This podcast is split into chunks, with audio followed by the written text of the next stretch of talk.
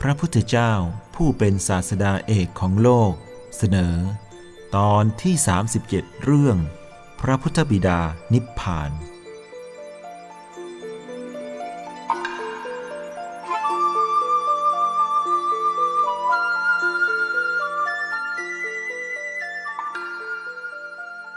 ในการต่อมาขณะที่พระผู้มีพระภาคเจ้าประทับอยู่ณกูตาคารสาลา ป่ามหาวัน ใกล้กรุงเวสาลี ทรงทราบว่า พระเจ้าสุโธธนะพระพุทธบิดาประชวรหนัก อาศัยที่ทรงเพียบพร้อมด้วยกตัญญูกตาเวทิตาธรรม จึงเสด็จไปกรุงกบิลพัทเพื่อเยี่ยมพุทธบิดา พร้อมด้วยพระสาวกเป็นจำนวนมาก ทรงบำเพ็ญ ปิตุปทานธรรม ถวายการพยาบาลตามพุทธวิสัย พระเจ้าสุโธธนะได้รับการบีบคั้นจากอาพาธกล้า เกิดทุกขเวทนายิ่งนัก มีพระอาการทุรนทุรายหมดสติ พระผู้มีพระภาคเจ้าทรงยกพระหัตถ์ตั้งพระไถ่อธิษฐานจิตบำบัดโรคาพาธแล้วทรงลูบลงที่พระเศียรพระเจ้าสุโธทนะ ขณะนั้นอาพาธที่พระเศียรก็ทุเลาลงด้วยพระพุทธบารมี พระนันทเถระยกพระหัตถ์ลูบที่พระหัตถ์เบื้องขวา อาพาธกล้าข้างขวา ก็ทุเลาลง พระอานนท์ยกหัตถ์ลูบที่พระหัตถ์เบื้องซ้าย อาพาธกล้าเบื้องซ้าย ก็ทุเลาลง สามเณรราหุลยกหัดรูปที่พระปิสดาง อาพาธกล้าที่พระปิสดางก็ทุเลาลง พระเจ้าสุโธทนะทรงสำราญพระวรกาย คลายจากทุกขเวทนาอันสาหัส เสด็จลุกขึ้นประทับนั่ง ถวายบังคมพระบรมศาสดา ด้วยความซาบซึ้ง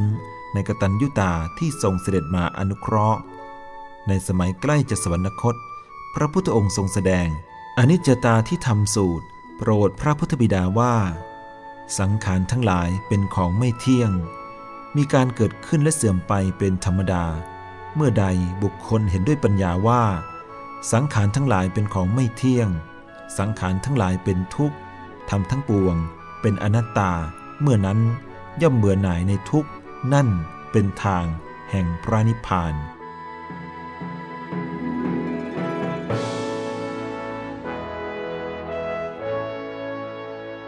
ระพุทธบิดา ทรงเจริญวิปัสสนาตามกระแสพระธรรมเทศนา ทรงบรรลุพระอรหันต์พร้อมกับปฏิสัมพิทาพระราชาเกิดปีติสมนัตทูลพระผู้มีพระภาคเจ้าว่า พระองค์ผู้เจริญ โยมได้พ้นจากเครื่องผูกคือสงสารแล้ว ชีวิตของโยมเหลือน้อย โยมจากนิพพานในวันนี้ พระเจ้าสุโธทนะทรงพิจารณา เห็นพระชนมายุของพระองค์ถึงการอวสานเพียงนี้ จึงทูลลาพระบรมศาสดา ลาพระบรมวงศานุวงศ์ทั้งสิ้น แล้วเสด็จนิพพานด้วยอนุปาทิเสสนิพพาน บนพระแท่นบรรทม ภายใต้สเวตฉัตรนั่นเอง พระผู้มีพระภาคเจ้าทรงปรารบธรรมสังเวชโอวาทพิสุทั้งหลายว่า พวกเธอจงดูพระพุทธบิดา มรณธรรมมิได้ละเว้นต่อพระองค์เลย สัตว์ทั้งปวงมีความตายเป็นธรรมดา มีความตายเป็นที่สุดไม่ล่วงพ้นความตายไปได้ พวกเธอ อย่าได้พากันประมาทเลย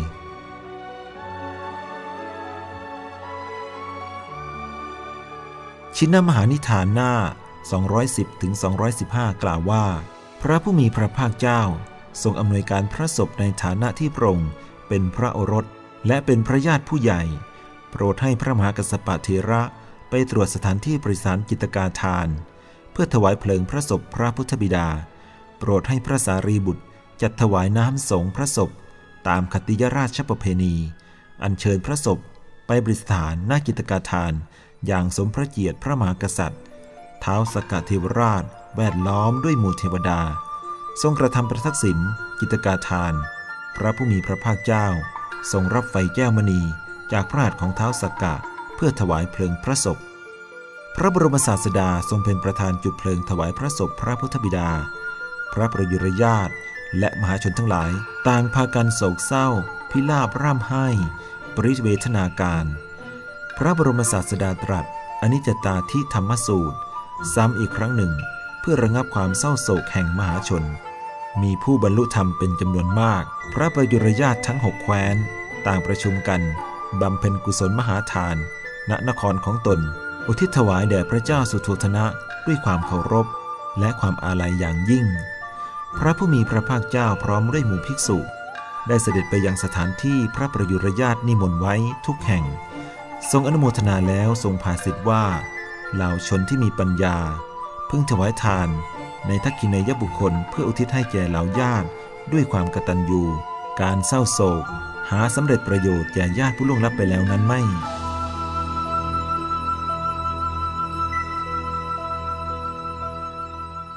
ขุทกนิกายสุตตนิบาต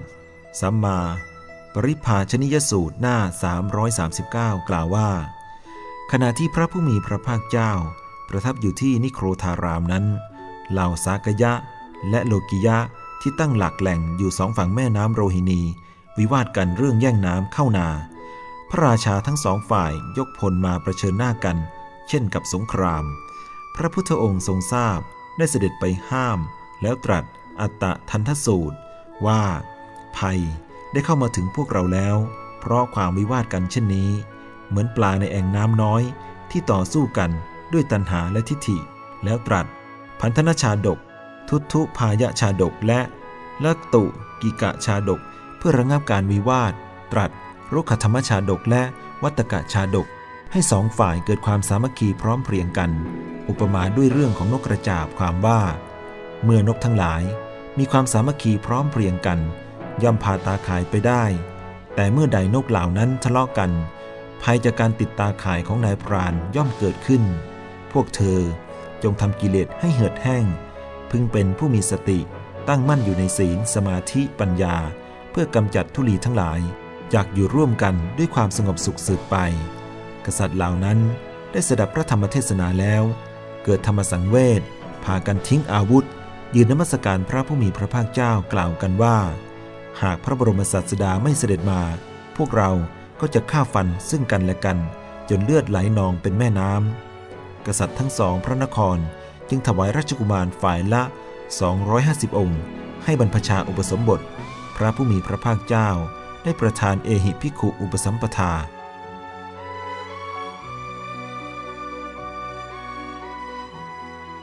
รุ่งขึ้นแต่วันนั้น